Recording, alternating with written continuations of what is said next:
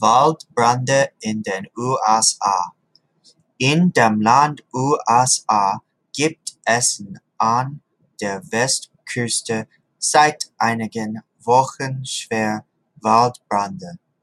Viele Wohngebiete sind zerstört. Mindestens 35 Menschen sind gestorben. Die Waldbrände sind in den Bundesstaaten Kalifornien, Oregon und Washington.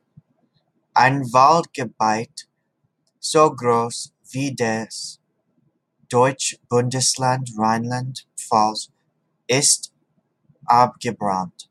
Mehr als sechzehnhundert Feuerwehrleute versuchen, die Brände zu löschen. Viele Häuser wurden zerstört. Tausende Menschen mussten ihre Orte verlassen. Der Rauch von den Bränden zieht in die großen Städte Los Angeles, San Francisco und San Diego. Wissenschaftler sagen, die Brände gibt es wegen dem Klimawandel.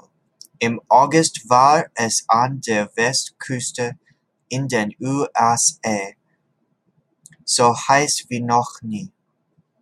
Es hat viele Gewitter gegeben. Durch die Blitze sind Brände entstanden. Der Präsident von der USA heißt Donald Trump. Er meint, der Klimawandel ist eine Lüge.